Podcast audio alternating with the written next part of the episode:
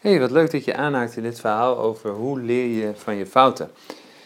Ik wil die vraag beantwoorden door een verhaal te lezen uit de Bijbel. We lezen uit, uit, uit Johannes, Johannes eenentwintig en um, Petrus is de hoofdpersoon in dit verhaal. Petrus die, um, is een van de volgelingen van Jezus. Hij behoort eigenlijk tot de, tot de inner circle, twaalf volgelingen. En Johannes is dus een van de biografen van het leven van Jezus. En we zijn helemaal aan het eind van het leven van Jezus gekomen. Dus we hebben alle hoogtepunten, alle dieptepunten gehad. Zijn geboorte, waar we met kerst over hebben nagedacht. Zijn levenswandel, zijn onderwijs. En daarna dus dat, dat lijden en sterven van Pasen, zijn opstanding. En na die opstanding, dan lezen we in dit verhaal dat de volgelingen van Jezus hun dagelijks leven weer oppakken. In die zin dat ze weer gaan vissen. Er zijn zeven vissers, die hebben een hele nacht gevist. En dan de volgende ochtend, dan is het zo dat ze niks gevangen hebben en dat er een soort van stipje aan de horizon staat van dat meer waar ze gevist hebben. En die man die begint te roepen en we kijken dan in dit verhaal hoe Petrus reageert op deze man. Die man die daar op dat strand staat. En daar ga ik nu van lezen. In Johannes eenentwintig vers zeven tot en met negentien. De leerling van wie Jezus hield, zei tegen Petrus, die man die daar staat, het is de Heer, Jezus. En zodra Simon Petrus dat hoorde, schortte hij zijn bovenkleed op. Meer had hij niet aan. En hij sprong in het water. De andere leerlingen kwamen met de boot en sleepten een net vol vis achter zich aan. Ze waren niet ver van de oever, ongeveer tweehonderd el. Toen ze aan het land kwamen, zagen ze een vuurtje, een kolenvuur, met vis erop en brood. En Jezus zei, breng ook wat van de vis die jullie net gevangen hebben. Simon Petrus ging weer aan boord en trok het net aan land. En dat zat vol grote vissen, wel geteld honderddrieënvijftig. En toch scheurde het net niet. Jezus zei tegen hen, kom, eet iets. Geen van de leerlingen durfde hem te vragen wie hij was, want ze begrepen dat het de opgestaande Heer zelf was. En Jezus nam het brood en gaf hen ervan. Hij gaf hen ook vis. Dit was de derde keer dat Jezus aan de leerlingen verscheen nadat hij uit de dood was opgestaan. En het gaat me met name om dit gedeelte. Toen ze gegeten hadden, sprak Jezus Simon Petrus aan. Simon, zoon van Johannes, heb je mij lief, meer dan de anderen hier? Petrus antwoordde, ja Heer, u weet dat ik van u houd. En hij zei, wijd mijn lammeren. Nog eens vroeg hij, Simon, zoon van Johannes, heb jij mij lief? En hij antwoordde, ja Heer, u weet dat ik van u houd. En Jezus zei, hoed mijn schapen. En voor de derde keer vroeg hij aan Petrus, Simon, de zoon van Johannes, houd jij van mij? En Petrus werd verdrietig, omdat hij voor de derde keer vroeg of hij van hem hield. En hij zei, Heer, u weet alles. U weet toch dat ik van u houd. En Jezus zei, wijd mijn schapen. Zoals gezegd wil ik de vraag beantwoorden, hoe leer je van je fouten? En die vraag die deel ik op in, uh, in drie deelvragen. En om te beginnen wil ik graag eerst helder krijgen wie Petrus nou eigenlijk is. Dus wie is Petrus? Hoe leert Petrus dan vervolgens van zijn fouten? Dat is de hoofdvraag. En de laatste vraag is, hoe leer jij van je fouten? Dus wie is Petrus? Hoe leert Petrus van zijn fouten? En hoe leer jij van je fouten? Om te beginnen dus de context. Nou, ik denk dat er twee gebeurtenissen zijn die je goed moet begrijpen, wil je Petrus echt begrijpen. Als je Petrus wil kennen, dan zijn er twee gebeurtenissen in zijn leven die er echt toe doen. En die ook helemaal verklaren wat er in deze passage gebeurt. Nou, die eerste gebeurtenis die staat in een andere biografie, in Mattheüs, Mattheüs hoofdstuk zestien. Wat Jezus daar doet, is dat hij die, die twaalf meest hechte volgelingen van hem bij zich roept. Die inner circle. En hij vraagt aan die volgers van hem wie zij denken dat hij is. Zijn ze echt zijn vrienden? Kennen ze Jezus door en door? Best wel een kwetsbare vraag die Jezus dus, dus stelt. Ken je mij echt? En Simon is dan die passievolle jonge hond, expressief, en die roept als eerste iets. Simon Petrus die roept: U bent de Messias. U bent de Zoon van de levende God. Simon Petrus weet dat zeker. En je moet je beseffen dat dat getuigenis wat Petrus daar vervolgens geeft, Jezus Christus heel erg diep raakt. En wel omdat Jezus zich gekend voelt door Petrus. Jezus zegt dan vervolgens: Petrus, jij kent mij echt. Wat jij daar zegt, dat heeft God jou duidelijk gemaakt. Jij weet wie ik werkelijk ben. Ik voel me door jou gekend. En als antwoord op dat getuigenis zegt Pet- uh, Jezus dan vervolgens iets heel moois tegen Petrus. Hij zegt: Petrus, jij bent de rots waarop ik de christelijke geloofsgemeenschap ga bouwen. Dus aan publiek wordt Petrus bevestigd. Wordt hij geëerd door Jezus. En een geweldige belofte krijgt hij mee voor de toekomst. Dus dat wordt eigenlijk het soort van lange termijn doel van het leven van Petrus. Dat is de eerste gebeurtenis die ik wil toelichten. Dan de tweede gebeurtenis die veel zegt over hoe Petrus en Jezus in verhouding tot elkaar staan, is helemaal aan het eind van het leven van Jezus. En Johannes, waar we nu net uitgelezen hebben, vertelt daar ook over in Johannes achttien. Jezus die is gevangen genomen. Hij is in het paleis van de hogepriester om daar berecht te worden. En op de binnenplaats van dat paleis, daar hebben slaven een kolenvuur gemaakt. Een kolenvuur gemaakt om zich daar te warmen. En Petrus die is Jezus gevolgd, want hij wil op de een of andere manier toch iets voor Jezus betekenen die gevangen is genomen. Maar hij wordt herkend als hij bij dat kolenvuur staat. En uit pure angst begint hij te vloeken. Jezus die, Petrus die verloochent Jezus drie maal. En vervolgens kraait de haan. Petrus die vervloekt zichzelf. Die vervloekt de roeping die hij op zijn leven heeft. Namelijk getuige zijn van Jezus. Hij vervloekt eigenlijk het horen bij Jezus en, en Jezus zelf. En terwijl hij dat doet, hoort hij als het ware nog die woorden nagalmen die Jezus persoonlijk tot hem had gesproken. Hè? Jij kent mij, Petrus. Jij hoort bij mij. En ik heb een roeping, namelijk dat je mijn getuige mag zijn.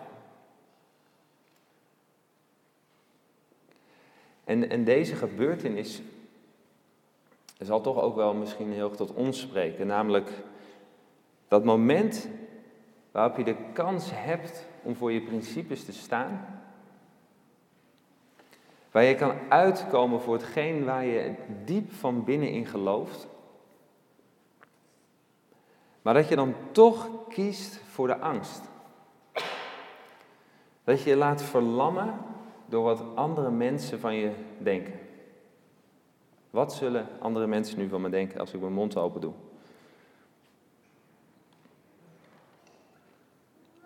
En Petrus, die rent weg.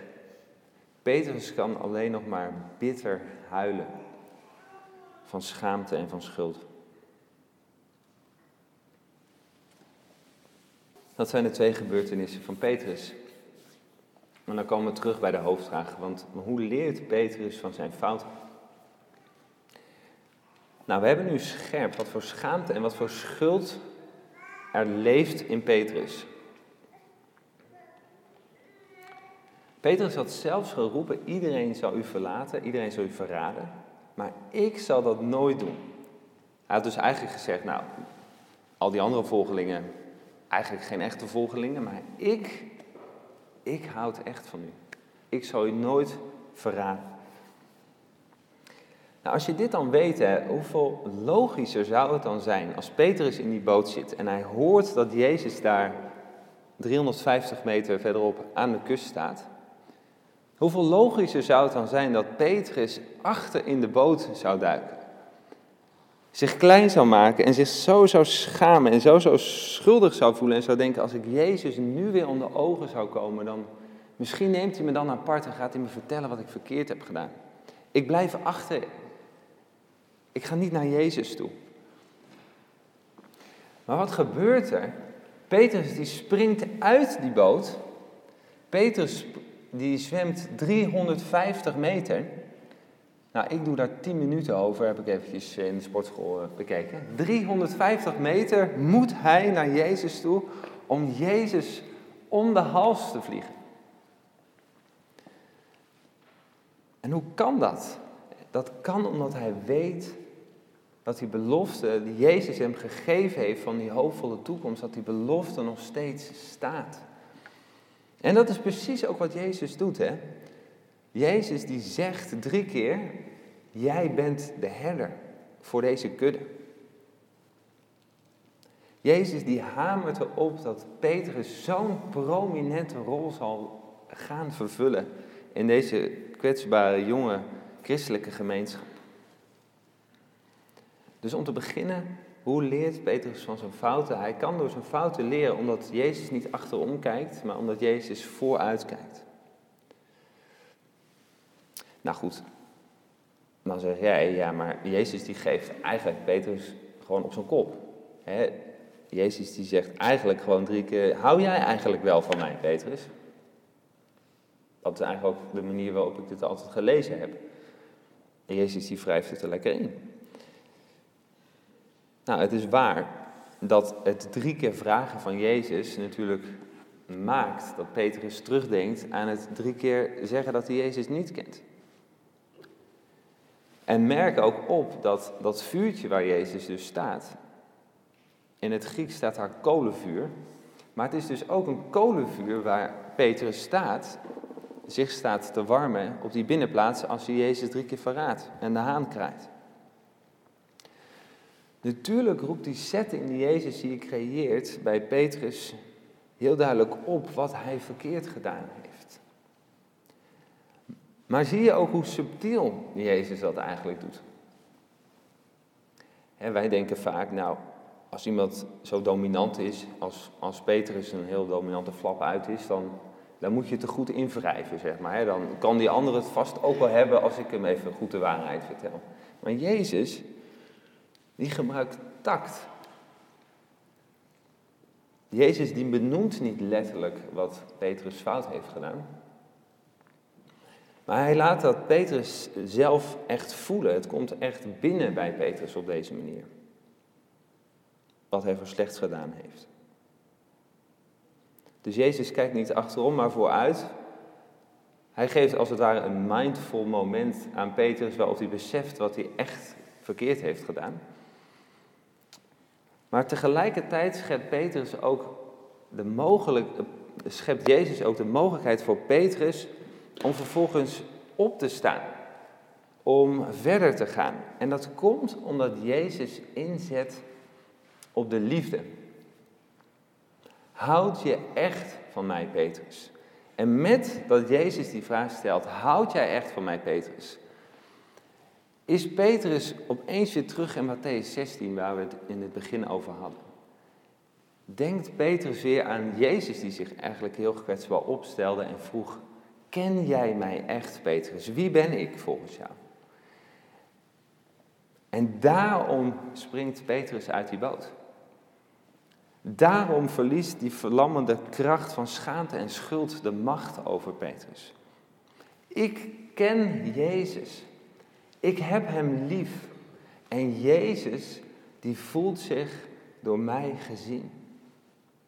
En opnieuw huilt Petrus, lezen we dan in dit verhaal van vanochtend. Nu huilt Petrus omdat Petrus zich door Jezus gezien voelt. Terwijl hij zo kwetsbaar is en zo klein. En dat is wel echt hetgeen dat mij raakt in deze tekst. Als je bedenkt dat Jezus Christus, de Zoon van de eeuwige God, Als je in hem gelooft dat hij naar jou kijkt. Dat hij naar mij kijkt. En dat hij denkt, David houdt van mij. Ik voel mij door David gezien. Door jou gezien. Hij houdt van mij. Zij houdt van mij.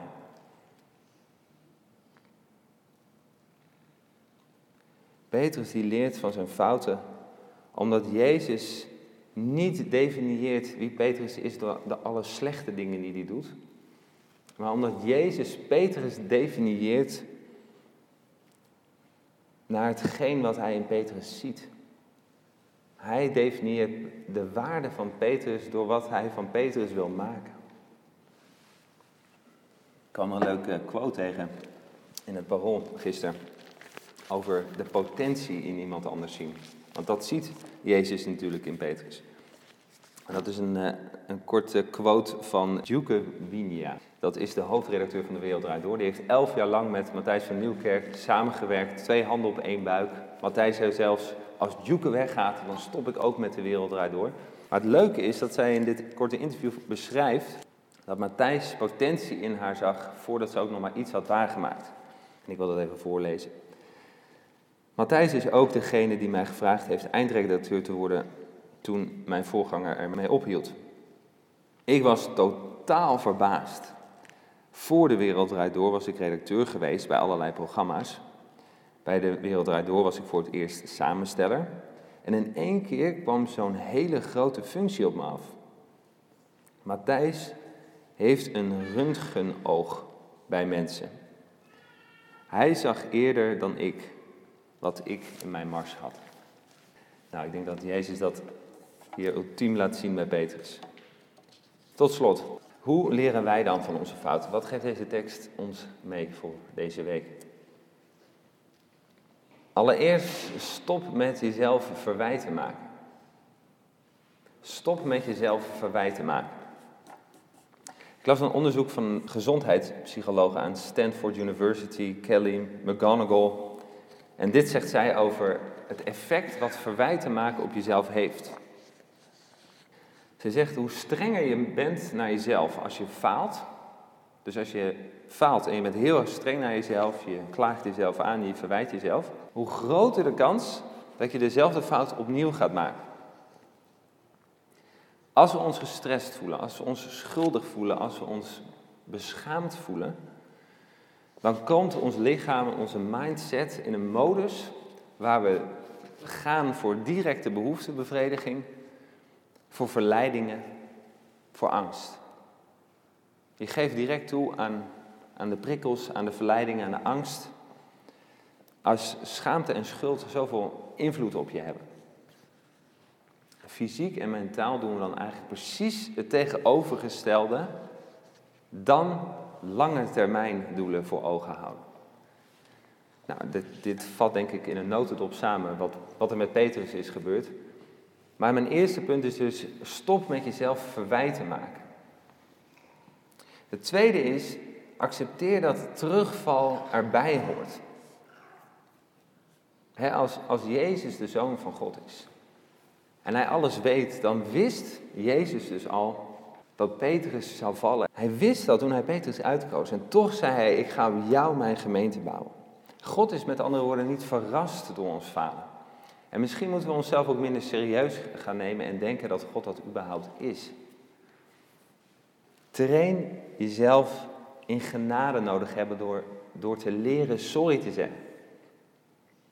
Door een nieuwe kans aan te pakken. Door te accepteren dat terugval erbij hoort. En tot slot, zeg dan tegen Jezus Christus dat je van hem houdt. Ik heb dat de afgelopen dagen bewust weer gedaan als ik bad. Zeggen tegen Jezus, Jezus, ik hou van u. Hoe vaak zeggen we dat eigenlijk bewust als we bidden? Sowieso hebben we natuurlijk allemaal dingen op ons lever die God moet horen en heel belangrijk. Maar contact maken met God. Contact maken met Jezus Christus. Geloof je eigenlijk menselijk gezegd dat Jezus Christus zich gekend voelt op het moment dat jij tegen hem zegt: mijn Jezus, ik hou van u.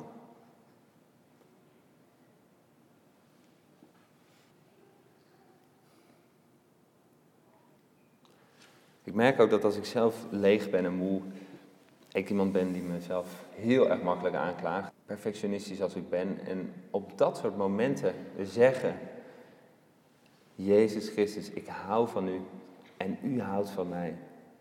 En u heeft mij uitgekozen en u heeft een hoopvolle toekomst voor mij. Dat soort dingen jezelf horen zeggen. En meer nog, weten dat God jou dat hoort zeggen, heeft er zoveel kracht. Samengevat, hoe leer je van je fouten? Jezus die maakt je als, om te beginnen als het ware mindful over de staat waarin je verkeert. Over hoe slecht de dingen zijn die je eigenlijk doet. En tegelijkertijd is hij degene die echt vergeving geeft, maar meer nog ook je echt verder kan laten gaan. Juist omdat het slechte voor hem niet definieert wie je bent, maar de hoopvolle toekomst en de plannen die hij voor je heeft. Dus stop daarom jezelf verwijten te maken. En accepteer dat de terugval erbij hoort. En zeg eens wat vaker tegen Jezus Christus: ik hou van u. Amen.